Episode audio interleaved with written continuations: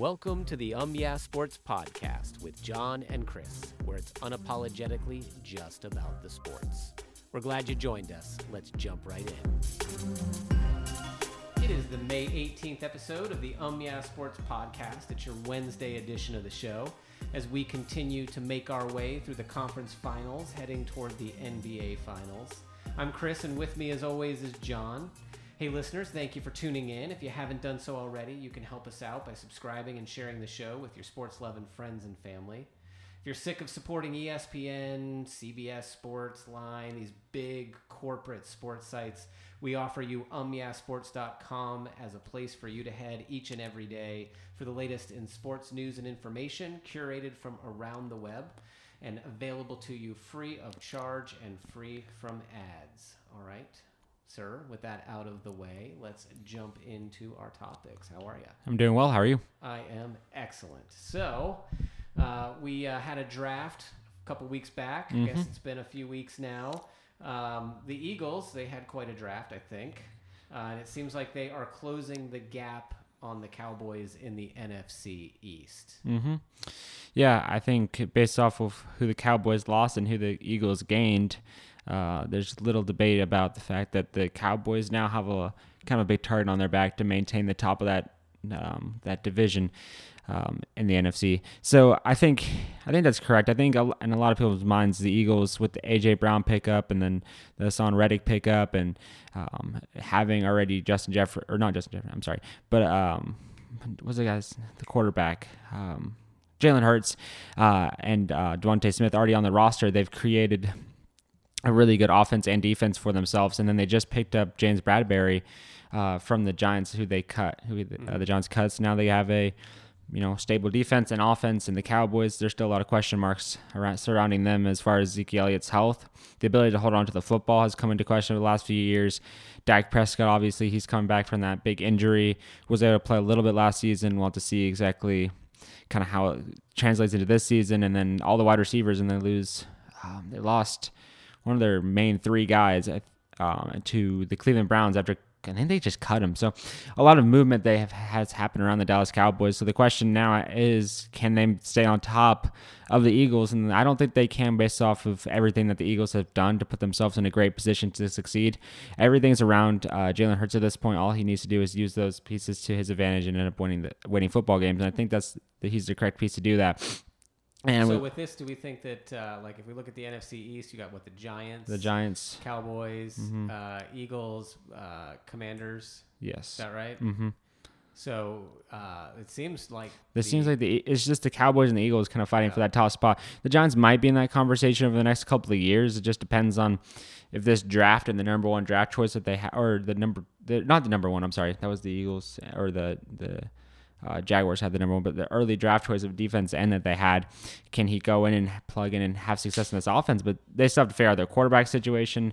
There's a lot of questions around Saquon Barkley, who might have been in, uh, on the move, and the wide receiver room is on the move, and so no one really understands where the Eagles are at. And then the Commanders now have Carson Wentz at the helm, but we have some question marks about him and his success in the NFL. And so these two teams, I don't think you can put in that conversation. But ultimately, I think the AJ Brown pickup was one of those that you know boosts them from being a mediocre team to being probably the best team.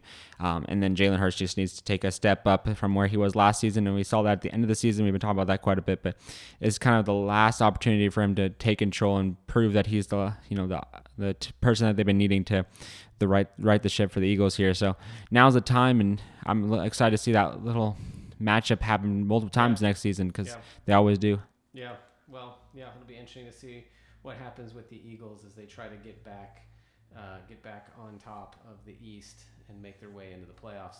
So uh, another team that is a big playoff hopeful going into next season uh, are the Tennessee Titans. It looks like Derrick Henry uh, may be getting a contract exten- extension, at least according to the Bleacher Report.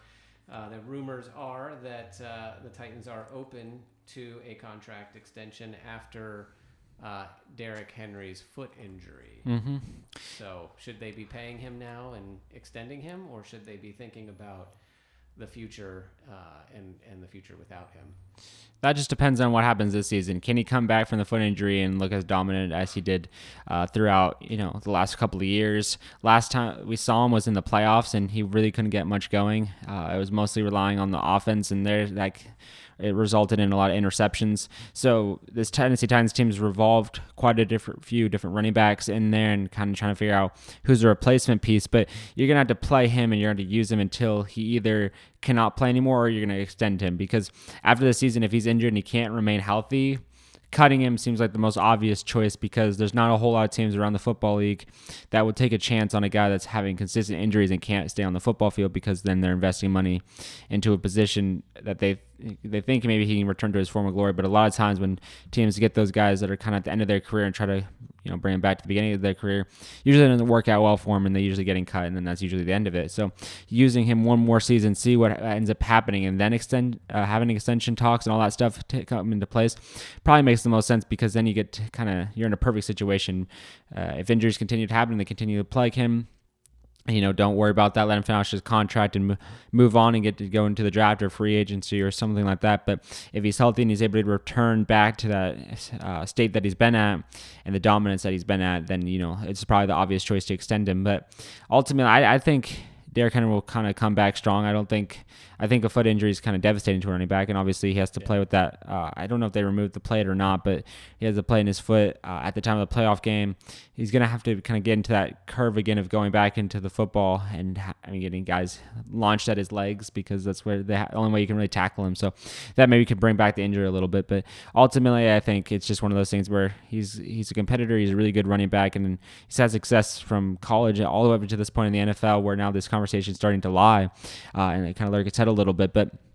I think an extension makes sense at this point, uh, where we're at right now. That might change uh, in the near future, but as of now, I think it just would be uh, dumb and weird if they just decide, okay, let's cut the ties now and just cut their losses because some coaches' strategies and some GMs is it's better to cut them early than a year too late. So that strategy I don't think works with Derrick Henry because you don't want to give another team an opportunity to play with this guy that's still you know fine in his health and is able to dominate, and then you have to deal with him on the uh, on the defense side of the ball. So ultimately, I think it's one of those things where you have to you know, you kind of have to take a risk at it. It could be a bad thing or a good thing, but if they're just now starting the contract talks, it could probably it'll probably take a good while before they actually get to the point where they're signing.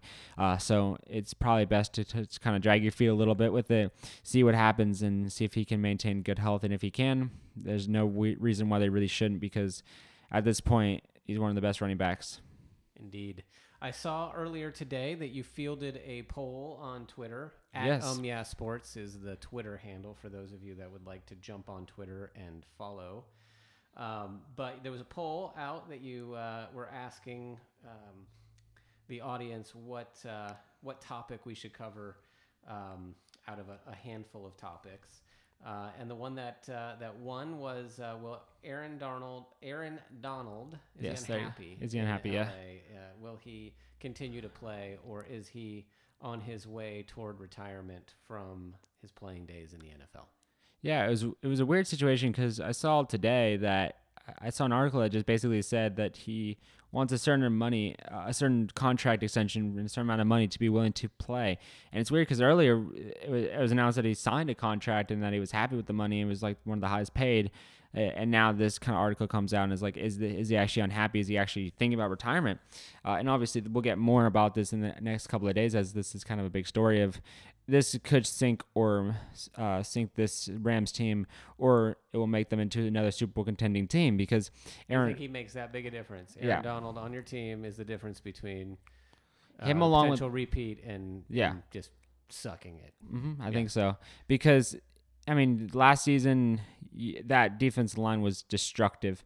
Uh, obviously, I think it was Jalen Ramsey and him were the top two guys on that defense and making the most plays and kind of wrecking havoc uh, all throughout the season, you lose one of those two guys, you kind of lose the heartbeat of the team because those are the guys that kind of get things going and you know move things forward. You don't want to lose a leader. You don't want to lose the guy that kind of gets everyone into um, into the good a good mood and gets everyone kind of ready for the football game and all that stuff. So just losing someone like that's a big deal. So they, they uh, the Rams need to focus on getting him back and paying him the, the amount of money that the, that he desires.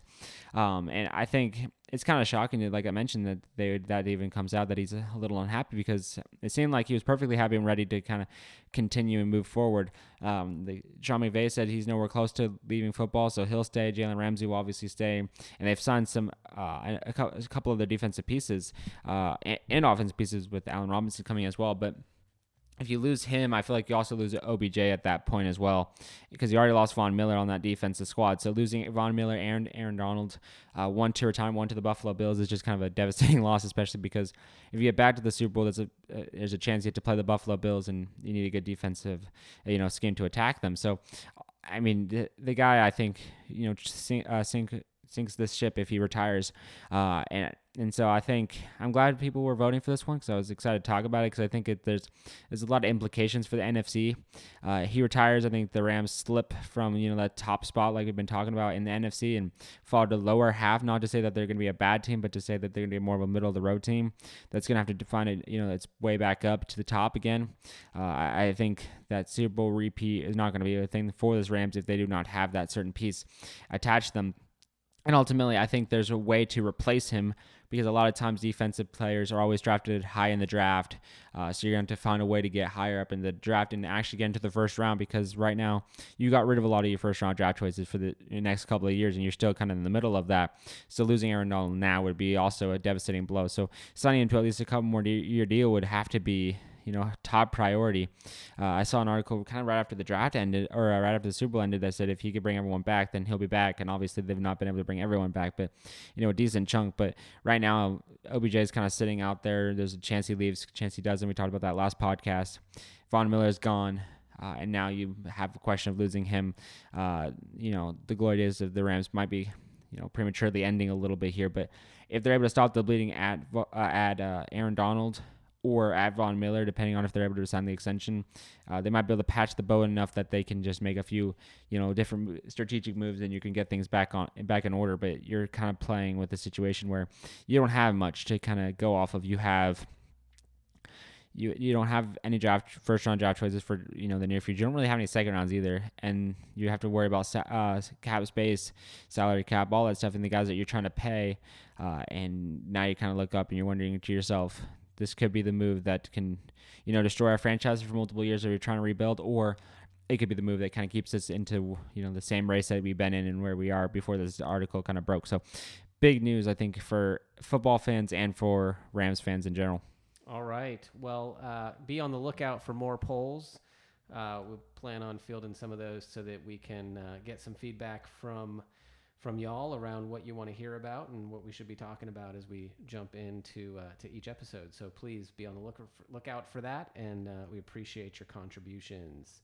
All right, uh, before we head out, um, as I mentioned at the open, we have the NBA uh, conference finals going on as we head toward the NBA finals. Uh, we had a game last night, the Celtics taking on the, uh, the, the Miami Heat. What did you think of that game as uh, as that series kicks off? Uh, I thought there was kind of a they had one small slip up quarter if you're the Celtics that destroyed everything. At the beginning of the game, the first, you know, half they were just dominating. Everything was going down for them. Three pointers from long range, short range, it doesn't matter. They were just knocking down everything. Defense was, you know, top of the line. They really weren't struggling there. Getting turnovers, getting steals, everything that you really expect from them and they were doing it handicapped without Marcus Smart or Al Horford. And you thought to yourself, you know, this is, you know, a positive swing and a thing that can really help it go into the right direction in the series going forward.